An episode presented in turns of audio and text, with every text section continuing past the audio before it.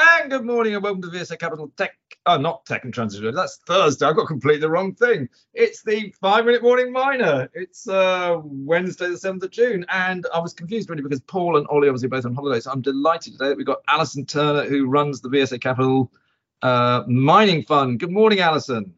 Good morning, Andrew. Uh, I'm actually slightly confused because I was cooking dinner for my ladies' tennis team last night.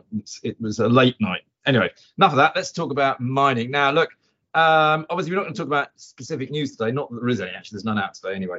Um, but, you know, we, uh, we've known each other a long time, Alison. You know, I have a lot of time for your uh, stock selection capabilities. In fact, I do remember when you were ranked number one in Starmine uh, when you were working with me at BlueOar, and Starmine, of course, ranks on your stock selection results rather than just what people think of you. So it's actually the really important one. So uh, anyway, look, um, that was a long time ago. So we, but the bottom line is we know each other 15 years. How do you see the market actually maybe now compared with when we, we were working together 15 years ago? Because there are similarities and dissimilarities, aren't there? Exactly. I mean, I think that's a good question. I think um, go, looking back at that time, you know, there was the talk of the super cycle and then there was an enormous exuberance.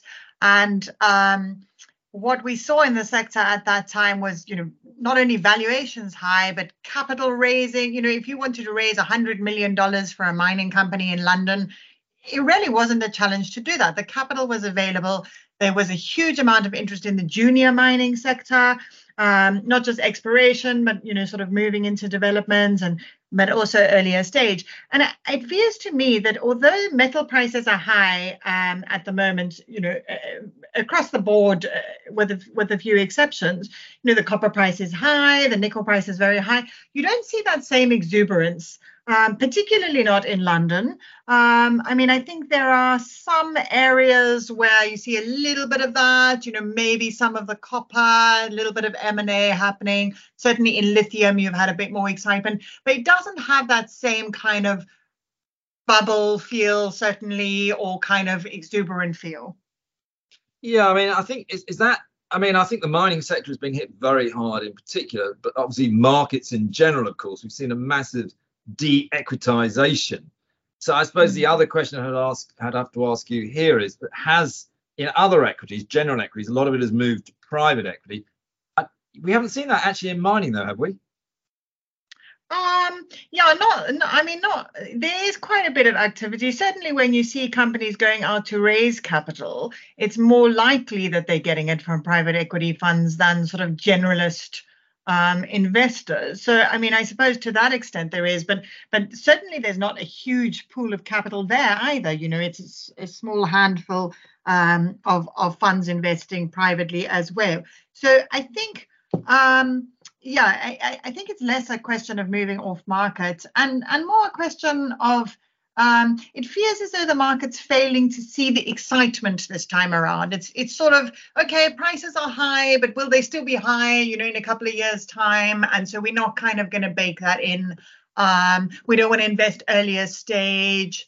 Um, a bit more caution, and then I think you're seeing that also from the majors, and then that sort of floats into um, why equity investors perhaps don't don't sort of have the same level of excitement. Is that the majors have been very cautious this time around. They are spending less um, on building new things than they're bringing in in free cash flow. Um, which I, I, mean, I guess you could say, well, well, quite rightly so, but certainly that wasn't the case before. You know, before they were saying we're gearing up for a super cycle, we want to add 50% capacity over the next three years. You know, where's the growth coming from? There's there's very little talk of growth, and and many of the the majors have a kind of a very flat uh, production profile going forward. And so what they are building or buying is kind of more replacement than actually growth. Um, and, and that sort of filters then back to the juniors because if a major is not going to come along and buy out your project, you know, how, how are you going to, what do you do next? Well, I, I, guess that's the big question is, is what are you doing next? Where is we are a lot of people talking about a sort of a squeeze coming along, but you're, you're, right. No one seems to be investing in mining at the moment. They haven't really been investing in mining for the last virtually 15 years since, as you pointed out, in sort of 2007, 2008, when we were working together then, um, you know, money was freely available. Are we going to end up in a massive crunch point? Is it going to stop the whole transitional energy revolution? And or will we somehow find all these battery and critical metals somehow else? I mean, what what is going to happen? Because at the moment we are heading to this almighty crunch. It feels where there just aren't enough commodities to supply the demand, and we'll see actually prices rocket to levels that really shouldn't exist. Uh, and then there'll be a mad scramble. Or, or is that just me being hopeful for the future? Hopeful. Yeah, I mean, I think there, there probably is a bit of that, but I think um, certainly the way I see it is that you've got a combination of those kind of um, secular changes um, but then also cyclical um, factors that that you know to some extent are moving in the other direction. So if you look at something like I don't know, graphite, you know, those because of the extent of the demand from battery raw materials, those secular change is going to, you know, way kind of outweigh any sort of cyclical weakness. But if you look at something like copper, which is the one area actually where people have got on board and sort of built the capacity, you know, a lot of the the larger mining companies, when they look at the energy transition and they see the opportunity, but then oh but we don't really know lithium and it's not really our space. And graphite is very sort of small and niche and off the side. And mm, cobalt is a bit tricky. So but copper you know we know copper and we like that. And so they kind of have invested in that space. So i think you know you'll start to see quite a wide divergence between what's happening across even the transition metals. Um, and things you know certain of those that will as you say just go through the roof and be a huge crunch point. Um, but then perhaps others where you know the, the, story has sort of slightly played out already, particularly lithium and, and maybe copper. No, I mean it's interesting. I mean, uh, those that don't know you, but maybe able to guess from your accent, you obviously uh, were originally, well, I think you are South African technically, but you obviously lived in Johannesburg, um, and you worked. Uh, I think it was with BHP out there, didn't you work? Um, I did in yeah in aluminium. Yeah. So, um, but obviously you've also got Sibanye out there as the big major there, and Sibanye actually made it very clear they want to get into these um, critical and battery metals. But I mean, with your sort of majors hat on, I know it was a long time ago. I mean, would you be trying to persuade BHP? Look, you've got to start looking. It may only it seems small, but you've got to start making investments into this area.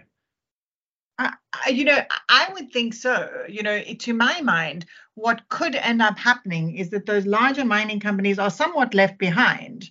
Um, you know, where they they remain um, extremely heavily focused on, um, you know, less so coal. They've kind of tried to sort of scramble out of coal as quickly as they can.